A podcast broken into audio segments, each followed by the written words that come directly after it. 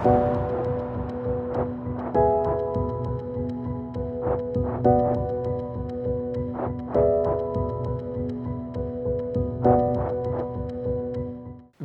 глядачів і слухачів культу. Ми в Одесі, в Одеському художньому музеї. І сьогодні ми говоримо про Україну і світ. Моя гостя одна з найкращих експерток в темі безпеки в Україні. Це Ганна Шелест. Вітаю, Аня. Дуже рада. Я дуже радий бачити тебе, дуже радий бути в Одесі. Дуже радий бути в цьому просторі. Одеський художній музей, дуже символічне для нас місце. Але тебе спочатку хочу спитати про світ. Так, от е, ця російська агресія проти України. Ми бачимо, як світова підтримка зростає, але водночас дуже багато білих плям, дуже багато країн, які ще не визначилися, чи там голосують нейтрально в Генасамблеї, е, чи голосують проти за Росію. Як тобі здається, ця підтримка збільшується поступово, все ж таки, чи вона в певний момент може спадати? Ти знаєш, з одного боку збільшується, тому що ми намагаємося продемонструвати всі риси і всі особливості цього е, конфлікту, і відповідно достукатися до різних аудиторій через різні теми. А для когось порушення прав людей, геноцид, а це дійсно мало дуже потужний такий е, фокус, який привернув увагу, якщо ми говоримо там Буча чи Маріуполь. Для когось питання біженців. Це тема, яка теж відлунює. Для когось це питання зерна, коли нарешті звернули увагу.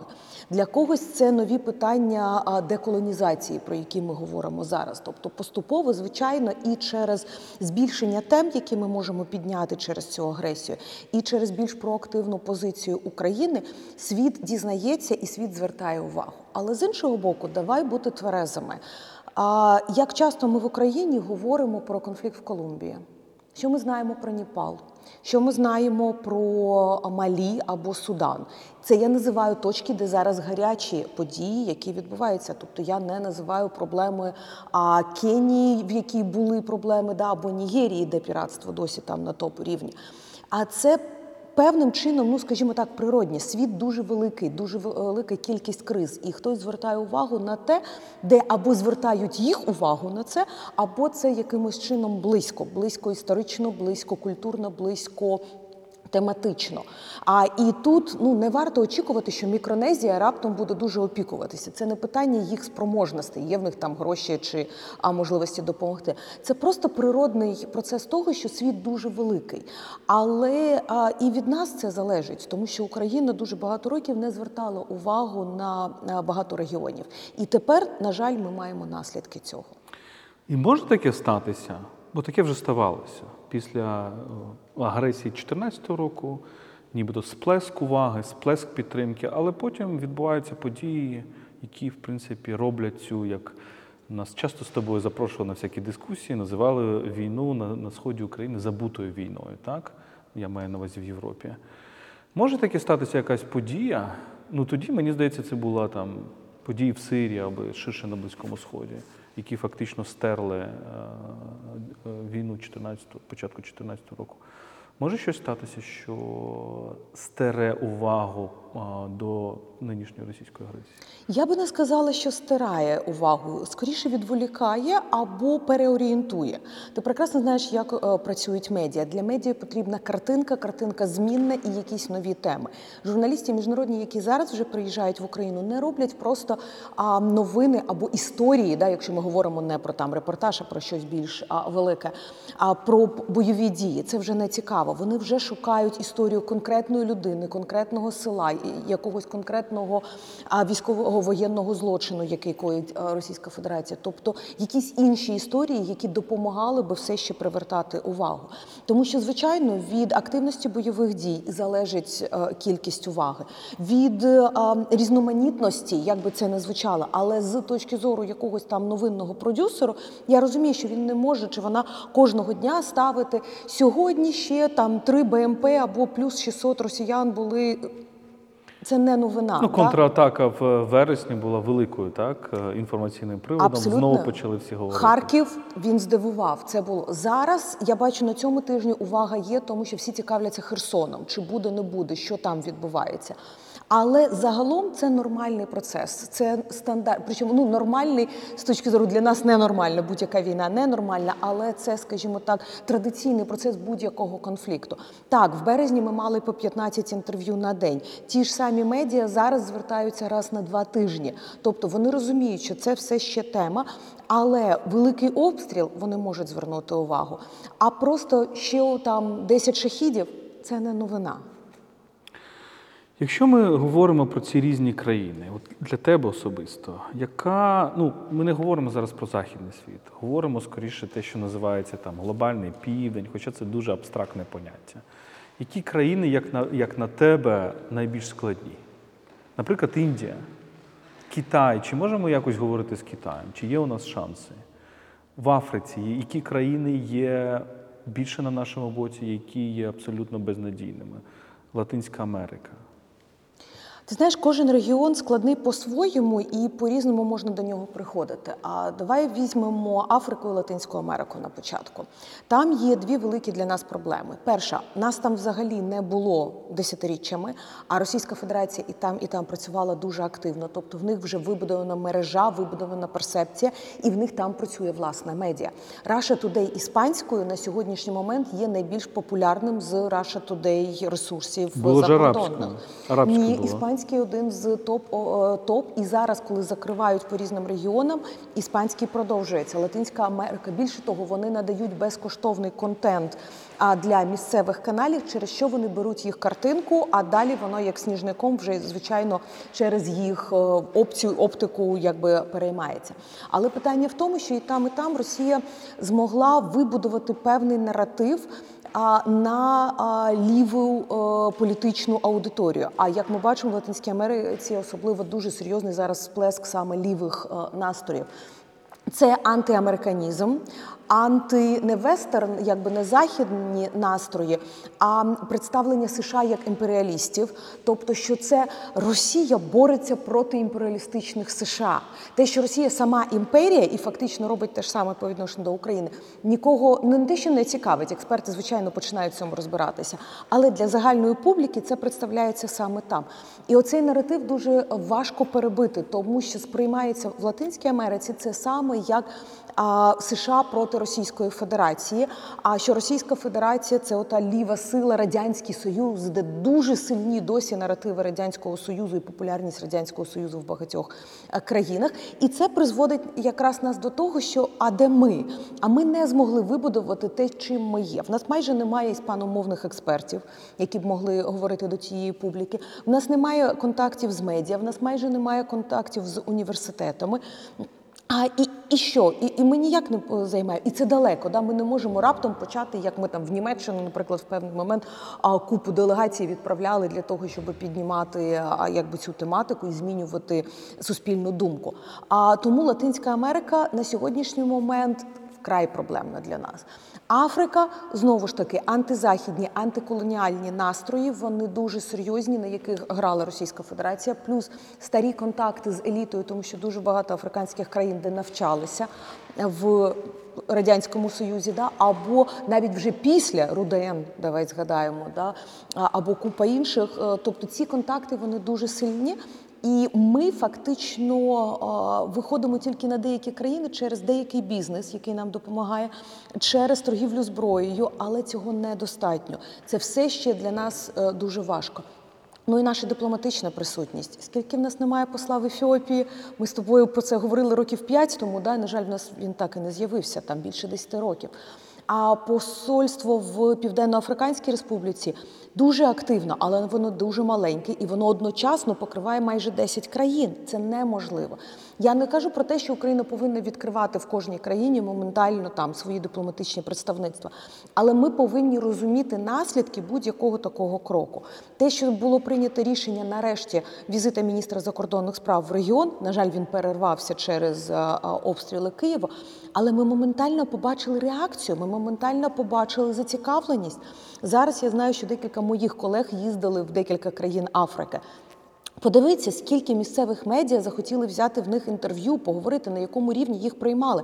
А це були просто експерти. Да? Ну, тобто не замміністра, хоча б там ні депутат. Це говорить до того, що до Африки ми можемо достукатися, якщо ми будемо стукатися, якщо ми будемо щось там робити. Там поки що простіше з цим працювати. Індія і Китай. Китай, ми для себе певним чином змірилися, що нейтральність Китаю для нас це найкращий варіант.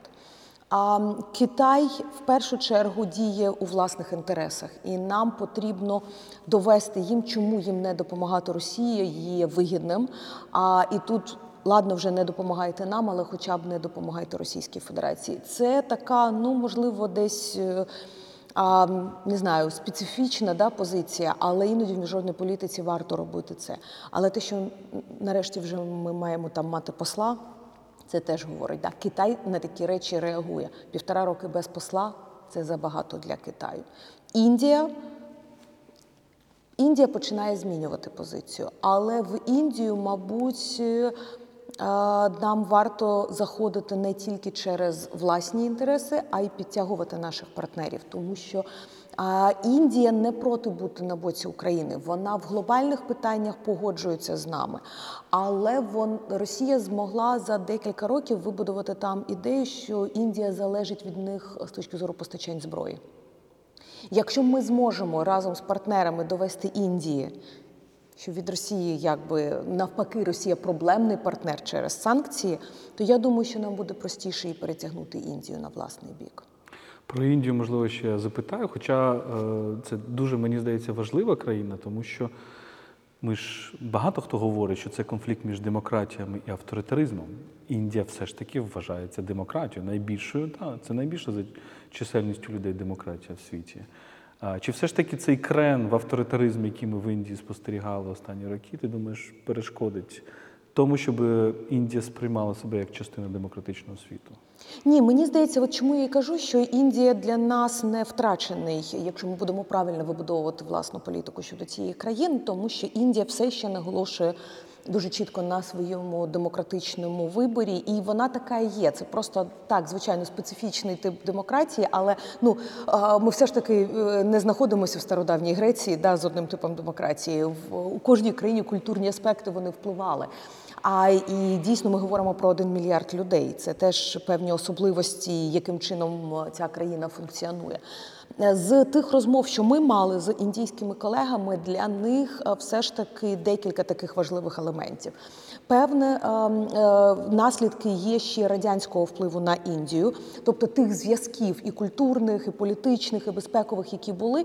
Це якщо ми говоримо про старше покоління. Або якщо ми говоримо про більш молоде покоління, а вони постійно говорять тільки про одне через конфлікт Індії з Пакистаном.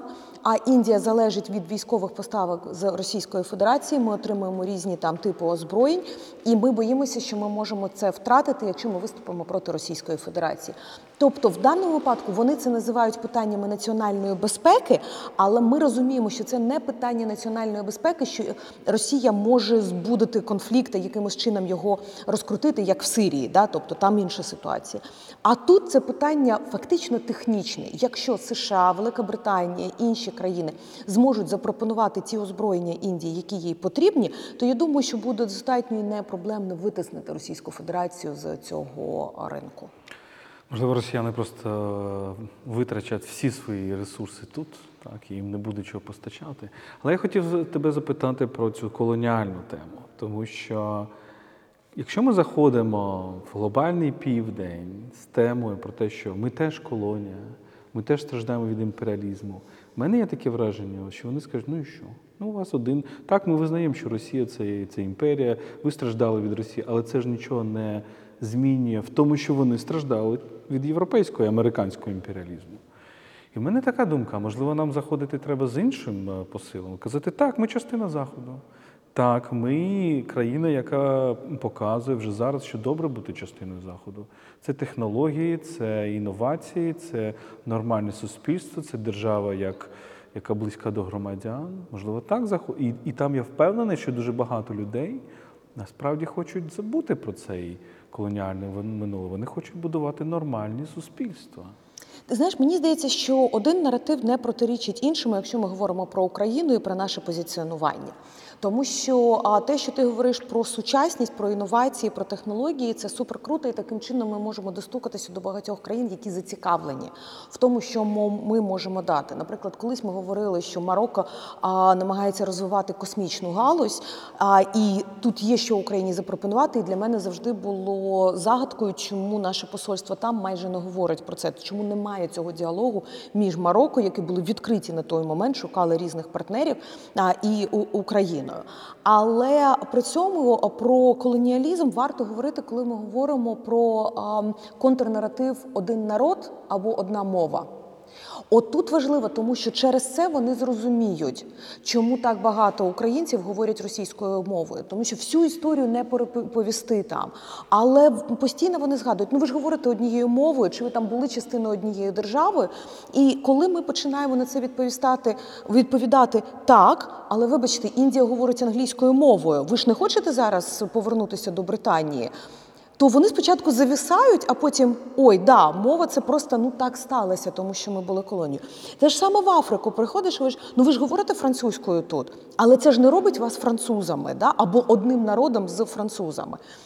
Тобто, от саме точково бити е, колоніалізмом не загальним, що так сталося, а на ті питання, які турбують тих, хто не є фахівцем, хто не буде читати глибоко в історію нашої держави. Мова і наратив про один народ. І тоді, да, воно працює, воно допомагає зрозуміти, а чому Україна зараз настільки різко виступає проти цієї політики, і певним чином пояснити дії Російської Федерації. Це теж тому, що Росія там це представляє. А як боротьбу з НАТО і боротьбу з США. А ми намагаємося пояснити, що ні, Росія просто на сьогоднішній момент все ще намагається утримати нас. Це не про НАТО, а вони так хочуть нас, тому що вони все ще діють як е, метрополія по відношенню до колонії. І от в цих трьох речах е, воно мені здається достатньо непогано заходить для цієї аудиторії. Давай поговоримо про нашу безпеку. Так, е, ми подали заявку на членство в НАТО. Ми дуже хочемо в НАТО.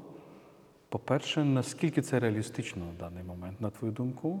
По-друге, з'являються ці альтернативні концепції: оцей київський, як це українською сказати, Київ Security Compact, Київ, Київський безпековий договір чи не договір, як, як його перекласти. Це якісь це альтернативна ідея, чи це ідея м, паралельна, і чи вона реалістична? Що ти про це скажеш? Ти знаєш, коли в березні говорили про альтернативи, про безпекові гарантії для України, тоді дійсно це позиціонувалося нашою владою як а, саме альтернатива нашому членству в НАТО. На той момент було певне розчарування в Києві в багатьох щодо можливостей НАТО, яке, на жаль, частково було виправдано, але частково було через незнання повноцінне, краще сказати, нерозуміння, а чим саме є НАТО. Тому що коли окремі країни НАТО дають нам допомогу, вони б не давали нам, якщо б в нас не було цього Коли Арестович казав, що НАТО погане, НАТО. тому що воно тільки там стільки то пального доставляє, ну це смішно звучить, чесно. Це було просто неправильно. Це навіть не те, що смішно чи не смішно. Це говорили якраз про загальний рівень маніпулятивності щодо тематики НАТО. Але питання в іншому на сьогоднішній момент мені здається, що нарешті з літа ми перестали говорити про альтернативу. Ми почали говорити про додаткові можливості і гарантії. Як перекласти компакт, я не знаю, тому що в принципі це не договір, а це певні е, Пакт? Це навіть не пакт. Ти знаєш, є лише єдиний UN Compact, такий же самий документ про соціальну відповідальність бізнесу. А от якось ООНівці років 15 тому створили такий от формат. А воно скоріш таки всеохоплююче. Да? Ну назвемо певною угодою, як таким нейтральним терміном. Але суть в чому? А, наскільки я розумію, базується на трьох китах. Перше. До того, як ми станемо членами НАТО, ми хочемо мати певні а, гарантії безпеки. Наскільки вони реалістичні чи ні, це зараз окремо поговоримо, але мати щось до. На кшалт, як Швеція і Фінляндія підписали з Великою Британією угоду безпекову а, на оці місяці до членства. От чому б Україні не мати щось подібного? Це перше. А друге, це е, додаткове, що може бути навіть під час НАТО, але те, що або могло долучити більшу кількість країн, тобто не обов'язково тільки країни-члени НАТО, ми би хотіли мати гарантії від більшої кількості країн, але заодно і мати. Більш швидкі механізми реагування. А що, якщо країни голосують проти того, щоб застосувати статтю 5? Да? Ми хочемо мати ще якісь додаткові речі. Ну а третє, звичайно, це я думаю, певна рефлексія на Будапештський меморандум. Чому тоді не спрацювали, і що ми можемо зробити, щоб це спрацювало? І от тут ми, звичайно, від всіх цих трьох питань переходимо над головного. А, де гарантії того, що це буде спрацьовано? І тут питання не в наших е, е, уроках е, після Будапештського меморандуму, тому що то був меморандум. Це було в принципі зрозуміло, що він ніколи не спрацює. Це просто була певна джентльменська угода, на яку всі погодилися, і всі сподівалися, що ми вже переросли радянський союз, що такого вже не буде. Ну сталося як сталося. Але навіть зараз, окей, ми підписуємо певну угоду де ми гарантуємо, що вона буде застосована, або навіть більше, де ми гарантуємо, що країни підуть на те, що ми хочемо. Тому що, в принципі, а що ми там можемо прописати? Поставки озброєнь. Ми їх маємо зараз. Маємо.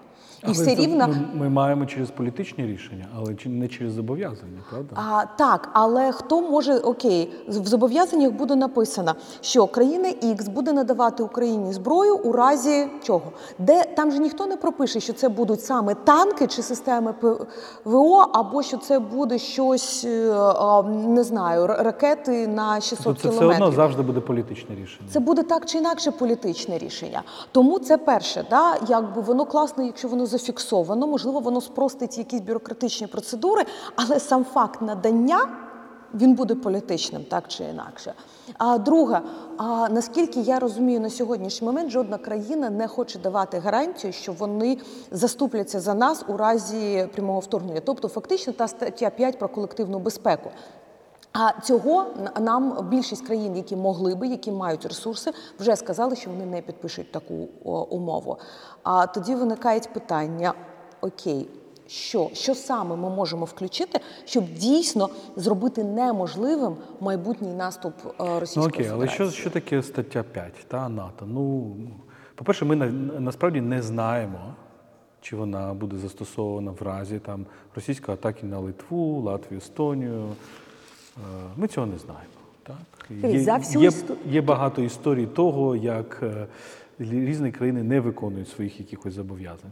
По-друге, е, тобто, я, я так розумію, ідея цього компакту була в, в, в тому, щоб мати все ж таки двосторонні чи багатосторонні угоди, тому що в НАТО, оскільки там є Угорщина, оскільки там є деякі інші скептичні країни, вони прийма- приймають нас консенсусом, то щоб обійти цей фактор.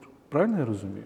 Частково так. Чому я говорю про додаткові? Ну давай так, про статтю 5. Стаття 5 говорить про те, що напад на одну з країн буде вважатися нападом на всіх і дозволяє всім іншим країнам застосовувати всі ресурси, включаючи збройні сили, для відбиття атаки. Ну і деякі країни скажуть, так, це напад на нас, ну але, але ми не будемо. Але відповідати. питання в тому, що за всю історію в принципі використовувалася один раз тільки стаття 5 після 19 9 вересня, а і атаки на е, Сполучені на Штати. Так. Після цього, в 2003 році, коли США захотіли використати в ситуації з Іраком, Франція і Німеччина сказала: вибачайте.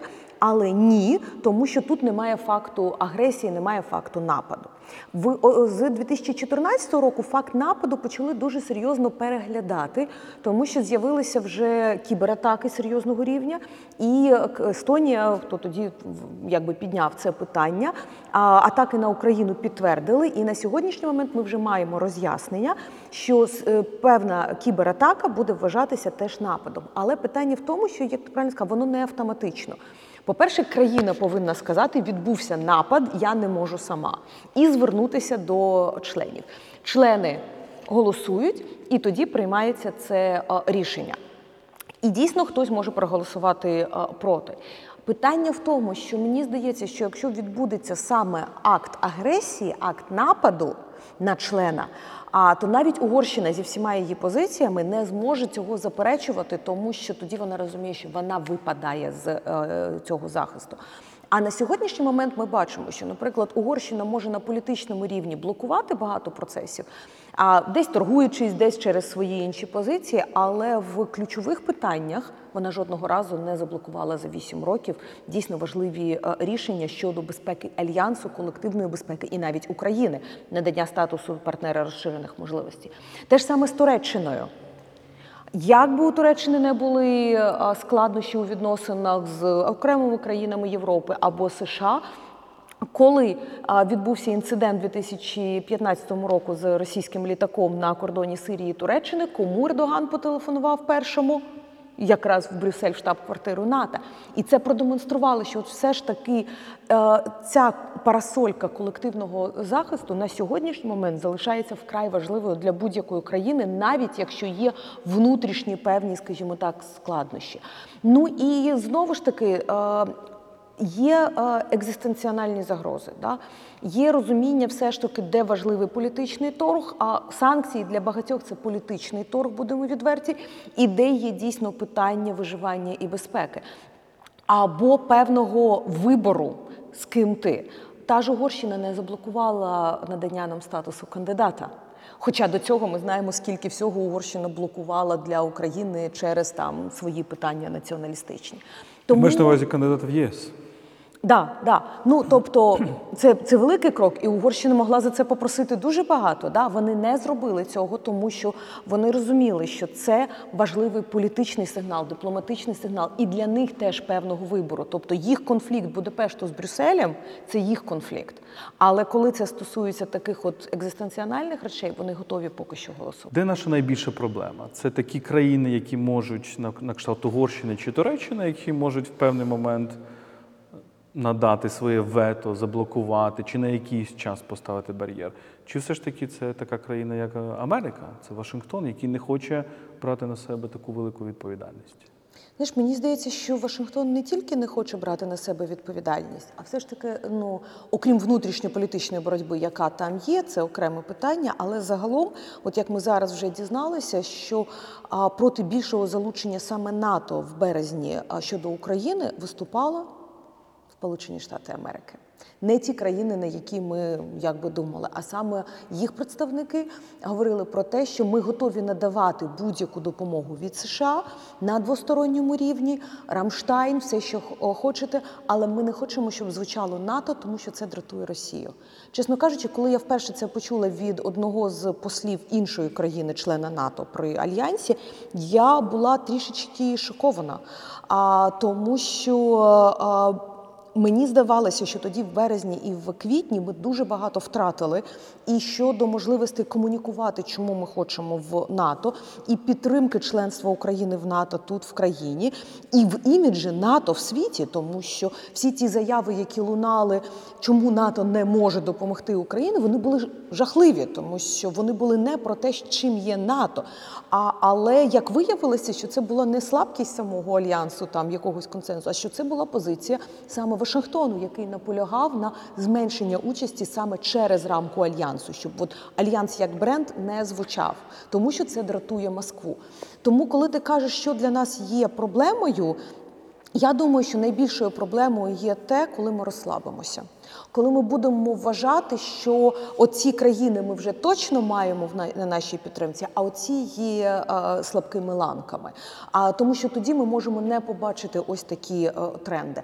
На жаль, Україна не може собі дозволити розслабитися на зовнішньополітичній арені, так само як і в на внутрішньобезпековій.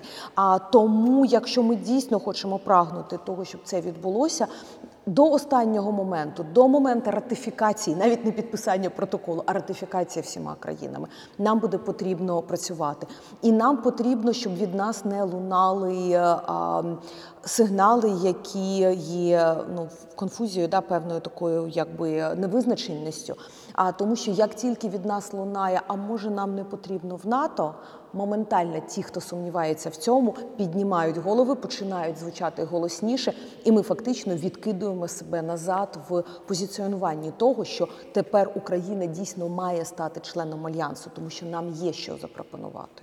Скажіть, наша заявка на вступ в НАТО була імпровізацією президента і його оточення, чи це була це був узгоджений крок?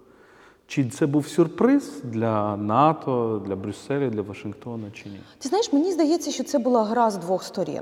Говорити про сюрприз, е, коли це чуєш в Брюсселі, це смішно, тому що формально ми зробили таку заявку у 2005 році.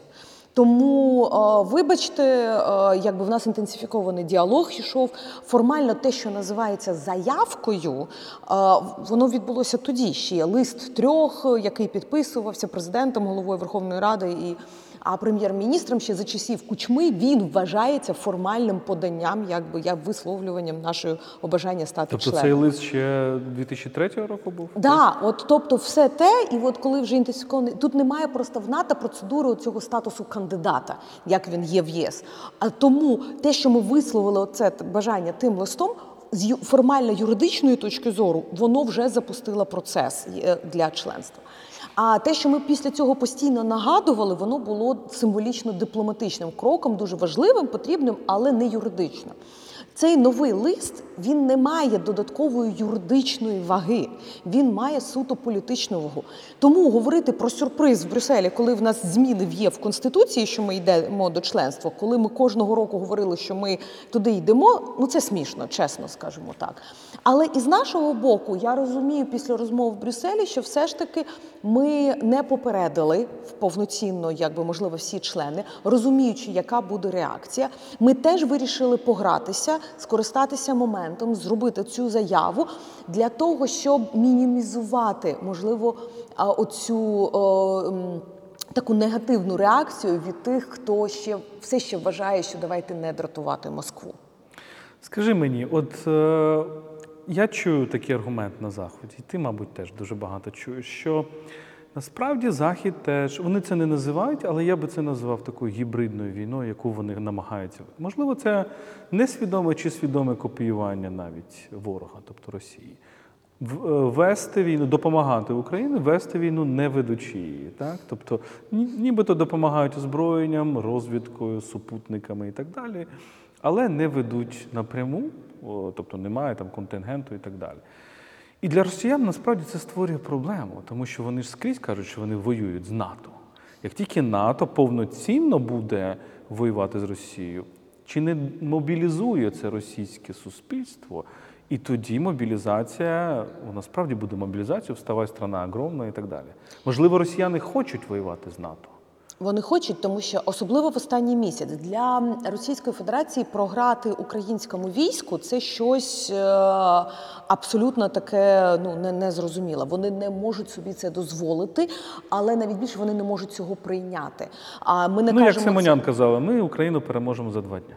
Тут навіть не про два дні. Тобто, давай забудемо ці два-три дні, то був пов- пов- повна чуш на початку. Але навіть після цього, після виходу з півночі, да, після перших поразок на а, харківському напрямку, навіть до там вересня місяця, взагалі сам факт, що вони програють Україні, яку вони намагалися представити як країну з відсутністю війська, з непрацюючою економікою, якій ніхто не допоможе, в якій немає зброї, яка фактично fail state, да? а, як це так? Ми програємо. Ну, ну це просто неможливо. Ми відходимо, ми перегрупировуємося. Да? Оця ця риторика. Але в певний момент все ж таки стало неможливо ховати втрати. Просто ну неможливо про них набагато забагато говорять. Тому тут і з'явилися всі ці наративи, які останні два місяці дуже серйозно пішли по всій пропаганді, що воюють саме з НАТО. І тут від повній російській чуші про це те, що е, там е, одні афроамериканці, а поляки, ну тобто вибір країн він теж дуже так цікавий для я думаю, скоріше антропологічного аналізу, навіть більше ніж е, політологічного. А е, останні заяви, що вже навіть не поляки, а поляки посилають як пушечне м'ясо албанців і румунів. Тобто, коли читаєш соціальні мережі росіян, це, це щось. Але дійсно вони все більше і більше говорять, що НАТО вже там на місцях. Вони програють, тому що це навчені натівські солдати. То навіть не зброя, а саме фізична сила на місцях. А міжнародний легіон, який інтернаціональний легіон, який в нас є, вони представляють я саме як сили НАТО, і це дуже е, цікаво, тому що це а, дійсно вбудовується в той наратив протистояння НАТО, що війна почалася це через розширення НАТО на схід, який вони намагалися для власного суспільства будувати. Я поки що не бачу, щоб цей наратив дуже серйозно виходив за межі Російської Федерації. Поки що він все ще більше для внутрішньої публіки. Чи дозволить це мобілізувати ще більше? Мені здається, так на певну аудиторію це дійсно почало працювати, а тому, що для них було незрозуміло, як це воювати проти українців. Да? Тобто, в когось це ще був цей когнітивний дисонанс. А чого це ми проти українців воюємо? А от коли це натівці, о, да, ну ладно, тоді це справедлива Натівці, війна. нацики це ж майже одне те саме слово. Так? А, да, але навіть про нациків почало якось трішечки зменшуватися, мені здається, на рівні от е, простого солдату, так скажімо. Да? А там набагато більше саме тепер, що це ми от проти цих західних незрозумілих е, військових, і вони от такі круті. Ну ну їм не так соромно програвати. То можливо вони захід робить правильно, тобто допомагаючи нам, але ну звичайно деякі речі, чому так довго не давали там е, протиповітряної оборони, це не зрозуміло. Але е, все ж таки ідея, щоб е, не робити це дуже швидко, щоб Росія втрачала енергію, втрачаючи час, щоб Росія програвала поступово, а не одразу. е, Щоб Путін поступово втрачав підтримку, і підтримка така скоріше підкилимна, ніж, ніж е, відкрита. Може, це правильно? Я б трішечки інакше це трактувала. Ну, по-перше, час все ж таки на боці Росії, а не нас. А Росія вміє вичікувати, і як ми бачимо, вона вже навчилася краще воювати. На півдні все більше і більше від військових чуєш, як е, а навіть на хаймарси вони реагують вже набагато більш ефективніше. Ми теж саме пам'ятаємо по байрактарам, як ми їх активно використовували. Потім росіяни навчилися, як їм протидіяти. Тобто, по-перше, це дає їм час навчитися проти нашої зброї, проти нашої тактики. По-друге, це дає час все ж таки підготувати своїх мобілізованих трішечки краще і ресурси, і а, все, що їм потрібно. А плюс населення в них більше, тобто є завжди можливість дотягнути той ресурс, який вони хочуть. І навіть щодо зброї, так ми розуміємо, що вони зараз вже не можуть певні типи озброєнь можливо використовувати, але вони вже закупають там холодильників більше для того, щоб брати чіпи, використовувати в ракетах або піднімають старе озброєння, яке потребувало трішки часу на його там модернізацію, реновацію чи просто чистку. Да? І тепер воно на полі бою. Тобто, на жаль, цей час час на їх боці, не на нашому. А що стосується загальної гібридної підтримки, я думаю, що це непогано не тільки через те, що це а, якби цей от наратив з Росією щодо НАТО а, ламає, а через те, що для багатьох країн дуже важко надати нам допомогу відкрита. Вони теж бояться, що Російська Федерація буде проти них. Як та ж Болгарія, яка підтримку надавала, але до останнього часу формально казала: та ні, та ні, нас тут немає. І через це вони просто купірували певні, ну скажімо так, атаки проти них. І е, якщо для них це краще, то чому ні? Нам не потрібно кричати про кожну країну, що нам надають е, цю зброю, якщо нам просто її е, надають. Головне по факту, нам вам шашечки чи їхати. В даному випадку нам їхати. А тому, якщо для когось так простіше, не проблема. Головне, щоб воно а, йшло. Ну а з іншого боку, я все більше і більше на міжнародних форумах говорю про те, що перестаньте е, говорити про те, що ми боїмося, що це що Європа буде задіяна в війні, чи що ми станемо стороною конфлікту. Ви вже сторона конфлікту. Як тільки ви надали нам зброю, ви вже стали стороною конфлікту. Ви вже не нейтральні, ви вже не заангажовані, ви вже тут. Як, тільки санкції перестали бути просто санкції проти двох-трьох е, там політиків, а коли вони почали бути такими масштабними, ви вже не можете казати, що ви нейтральна сторона в цій ситуації. Всі ваші резолюції, заяви, фінансова допомога, коли ви мільярдами даєте допомогу нам. Ви вже сторона конфлікту. І більше того, коли ми говоримо про сторони конфлікту, да, їх завжди двоє. Навіть якщо ви себе не називаєте стороною конфлікту, а Росія вас такими вважає, то вибачте, вони вже щодо вас діють як до сторони конфлікту. І якщо ви визнаєте, що ви є стороною конфлікту для себе, да, тоді все окей, це е, перший шаг прийняття. Ви тоді можете краще вибудувати власну політику, розуміючи, що проти вас воюють. А інакше ви зачиняєте очі і думаєте, що ви допомагаєте тільки нам, і отримуєте що? Отримуєте повний комплект е, дій Російської Федерації на власній території, які ви не бачите.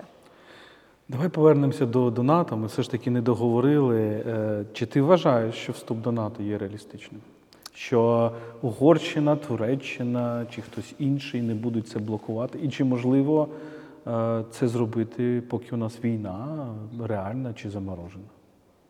Теоретично можливо все. За ці вісім місяців відбулось дуже багато того, про що певну кількість е, навіть місяців тому ми не могли мріяти. А тому я ніколи в міжнародних відносинах не говорю, що це неможливо. А і історія знає забагато таких прикладів. Е, За скільки місяців до падіння Берлінського муру Гельмут Коль казав, що це буде мінімум через 10 років. Якщо не помиляюсь, там було буквально 20 чи 30 днів до цього була його відома промова, де він сказав 10 років воно відбулося. Да? Тому все можливо. Тепер, що є головною умовою для вступу в НАТО? Навіть не виконання всіх цих технічних стандартів. Це важливо, да, але найголовніше, найпроблемніший пункт, який можна трактувати хто як хоче, це що новий член повинен додати до трансатлантичної безпеки. Коли е, у вас є війна, відкрита війна, звичайно, що ви не можете е, довести всім іншим країнам, що ваш вступ додає до загальної безпеки. Навіть якщо ви говорите, що ваша армія сильна, що ви фактично захищаєте всіх інших, це все рівно відкрита війна. А, але якщо ми говоримо просто про окуповані деякі території, як в нас було до лютого, то це не є проблемою е, і з юридичної точки зору, і в принципі з організаційної, тому що а, ми можемо згадати ту ж саму Німеччину, коли половина країни була в НАТО, а половина ні. Просто в у протоколі прописується на яку територію розповсюджується дія статті 5. І якщо а, те, що відбувається на тих територіях, не несе безпосередньої прямої загрози, а тоді, тоді це теж можливо. А тому на сьогоднішній момент е, ми прекрасно розуміємо, що от з тією інтенсивністю бойових дій, які є на сьогодні, прямо зараз підписати протокол є неможливим.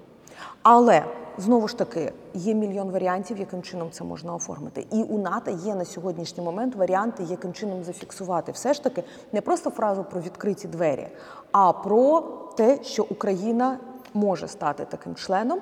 Пусть е, там буде сказано за певних умов умовою. Хоча ти знаєш, дуже ризиковано прописати, що це за умови, тому що це автоматично дасть Російській Федерації можливість е, вести ситуацію так. на тому, щоб вона постійно була на межі, на межі от тієї умови, яку нам виставлять. Давай поговоримо про міжнародні організації. Е, Вони, очевидно, в кризі. Можливо, НАТО в кризі, але точно ООН в кризі. І от дивися, була Ліга націй, в принципі, після Першої світової війни дуже демократично, е, там же ж права вето, здається, не було. І вона розвалилася, не змогла нічого зробити, бо надто демократично. Потім люди вивчили цей урок, зробили ООН, де є п'ять країн, які мають право вето, і фактично теж руйнують цю організацію. По-перше, чи час реформувати ООН, чи це можливо? Чи час е, вигнати Росію з Ради безпеки, і чи це можливо? Ну, давай знову покроково. Перше щодо ефективності. Мені дуже подобається, як каже наш посол при ООН, е, пан Кислиця. Це не ООН неефективна. ООН це ми, країни-члени. Тому вона буде настільки ефективна, наскільки ми їй дозволимо, або наскільки ми зможемо використати її механізми. А тому в даному випадку проблема не в самій ООН, проблема в поведінці конкретних країн в рамках цієї організації. Це перше. Друге, щодо реформи. Про реформу ООН ми говоримо останні 20 років. Більше того, є спеціальні комісії в рамках робочі групи в рамках ООН, які працюють над її реформою. Окремі питання вже були реформовані від там. Секретаріату, як він працює, до а, нових е, е, навіть не структур, а скажімо так, внутрішніх департаментів, які були створені, пов'язані там з конфліктами, з раннім попередженням, з групами посередників. Тобто ООН розуміє, що їй потрібно реформуватися. Щось суто фінансове, там організаційне, що секретаріат відповідає чи не відповідає. Тобто цей процес йде. Найбільша проблема це звичайно Рада безпеки. А тому, що в певний момент всім стало зрозуміло, що Рада безпеки відповідає ситуації 45-го року і абсолютно не відповідає ситуації 2000-х. І воно почалося навіть до російських вето. Воно почалося з того, що а, чому саме ці п'ять країн? Чи потрібно це буде, щоб ці 15? Все ж таки в нас було абсолютно інша кількість країн-засновників, ніж кількість, тобто в нас втричі фактично збільшилась е, кількість країн-членів. Тобто, чи може бути такий саме Радбез? А чи повинні там з'явитися нові постійні члени? Чи потрібен в них бути право вето чи ні? Тобто там така купа питань, які обговорюють реально кожного року останні ну щонайменш 15 років. І тут і Німеччина хотіла постійне членство, і Японія хотіла постійне членство, і Бразилія говорила про те, що потрібно збільшити представництво Південна Латинської Африка, Америки. мабуть, хотіла. Південна, тобто ми говоримо про купу країн, які вважають, що представництво недостатнє на сьогоднішній момент.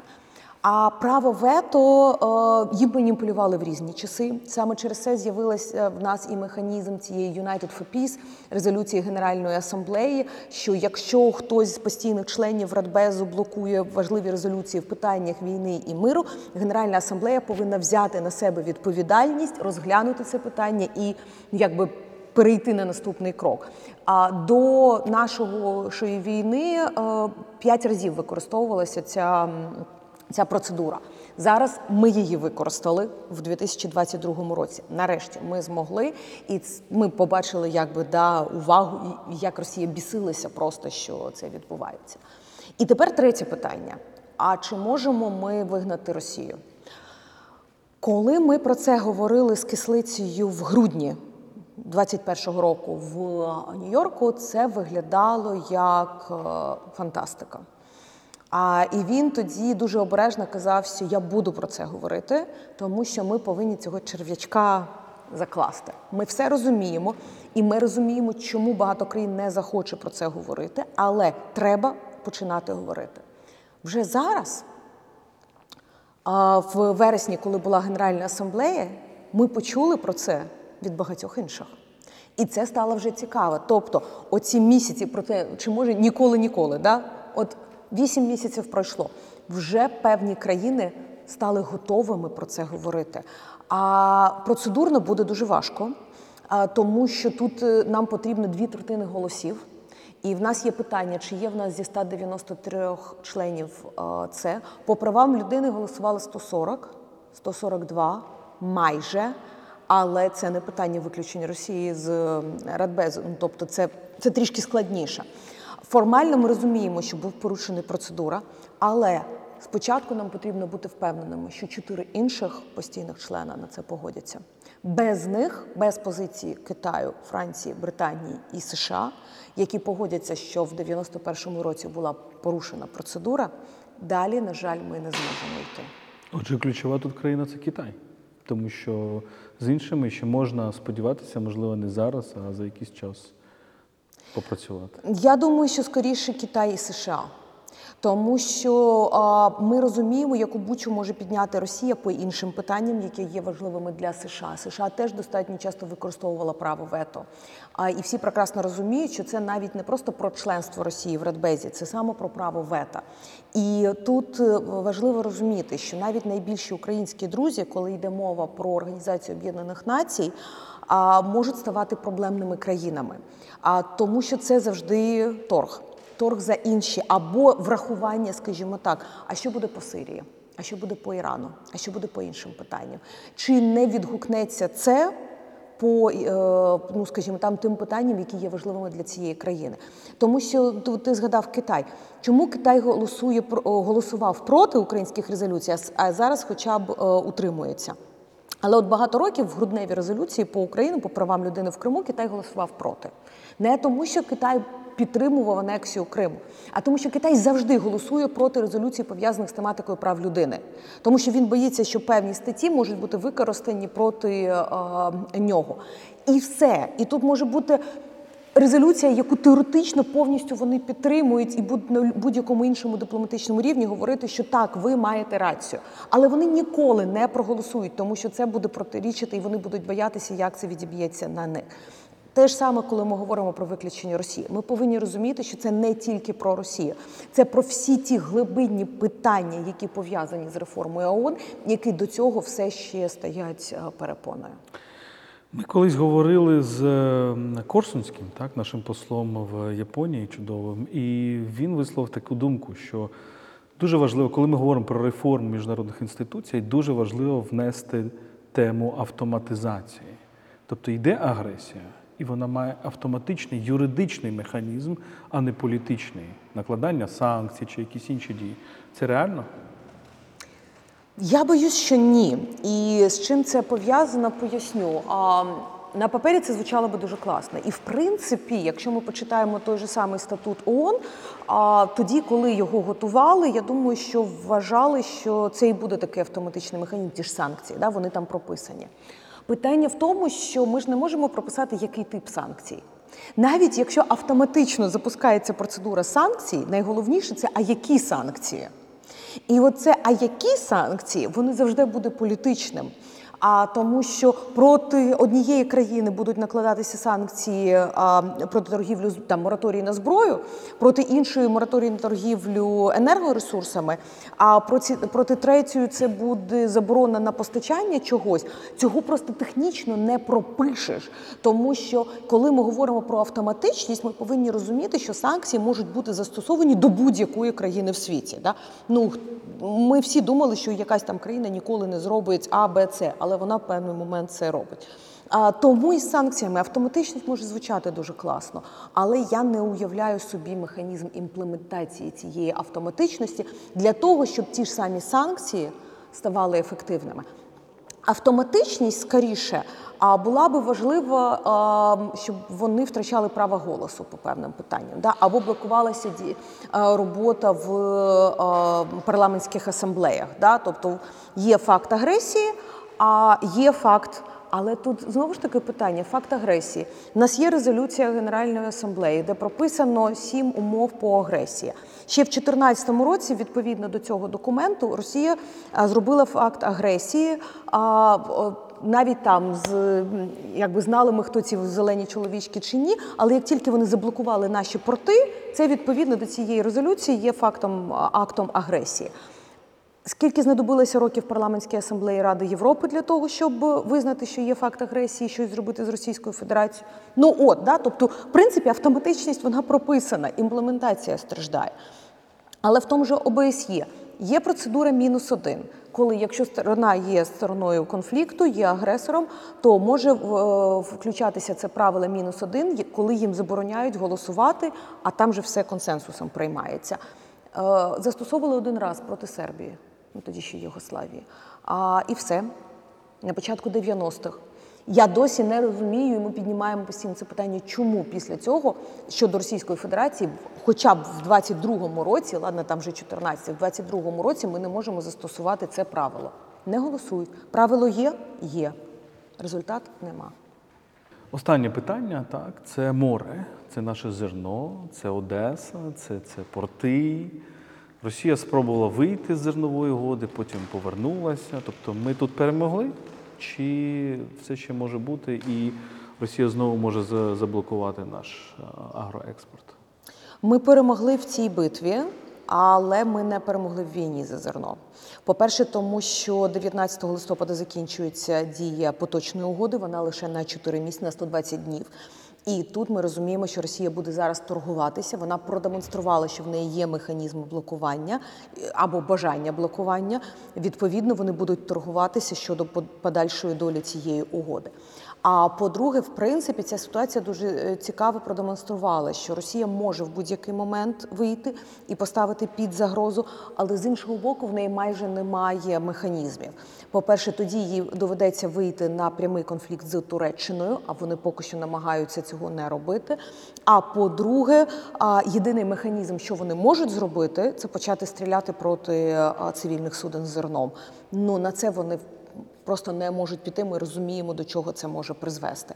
А тому я думаю, що вони певним чином програли через розуміння того, що вони можуть піднімати інформаційну хвилю, але фізичних можливостей заблокувати в них не настільки багато.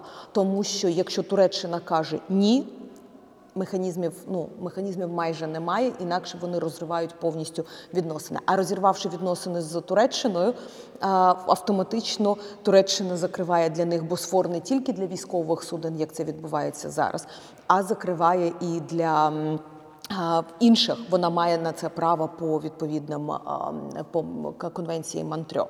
А а ефективність всі боялися, що Росія перестане доглядати, і ми знаємо, що останній місяць вони саботували фактично огляд е, суден, які стояли в Босфорі. Там шалені пробки зараз е, з них. Ну, нічого, ООН з Туреччиною переглянули самі. І якось от на це так пропустили е, між пальців росіяни, і це теж достатньо цікавий прецедент, тому що мені здається, що через це ми можемо зараз трішечки пришвидшити перегляд суден. Останнє питання, але найскладніше. Ми переможемо в цій війні? Обов'язково немає іншого шансу. Ми вже прийшли до розуміння, що це не просто конфлікт, що це або ми виживаємо, або ні. І коли ми розуміємо мету, а ми інакше працюємо. Це вже не війна військових. Тому що давай говорити відверто. Після 2014 року на багато років ми вважали, що це війна суто професіоналів, да, від там військових, нацгвардійців, ще когось. А зараз це війна всіх. А і через а, а для Росії ні. А тому ми звичайно переможемо. На жаль, важкими втратами, але а, інакше не буде України. А це я думаю, що навряд чи хтось розглядає. Дякую, дякую тобі. Ганна Шелест була гостем культу, одна з найкращих українських експерток в темі безпеки, в темі міжнародних відносин. Не забудьте підписатися на наш YouTube канал. Мене звати Володимир Єрмоленко. Не забудьте нас підтримати на Патреоні patreon.com kultpodcast. Всю вашу підтримку ми спрямовуємо на допомогу ЗСУ на закупівлю автівок. Слава Україні!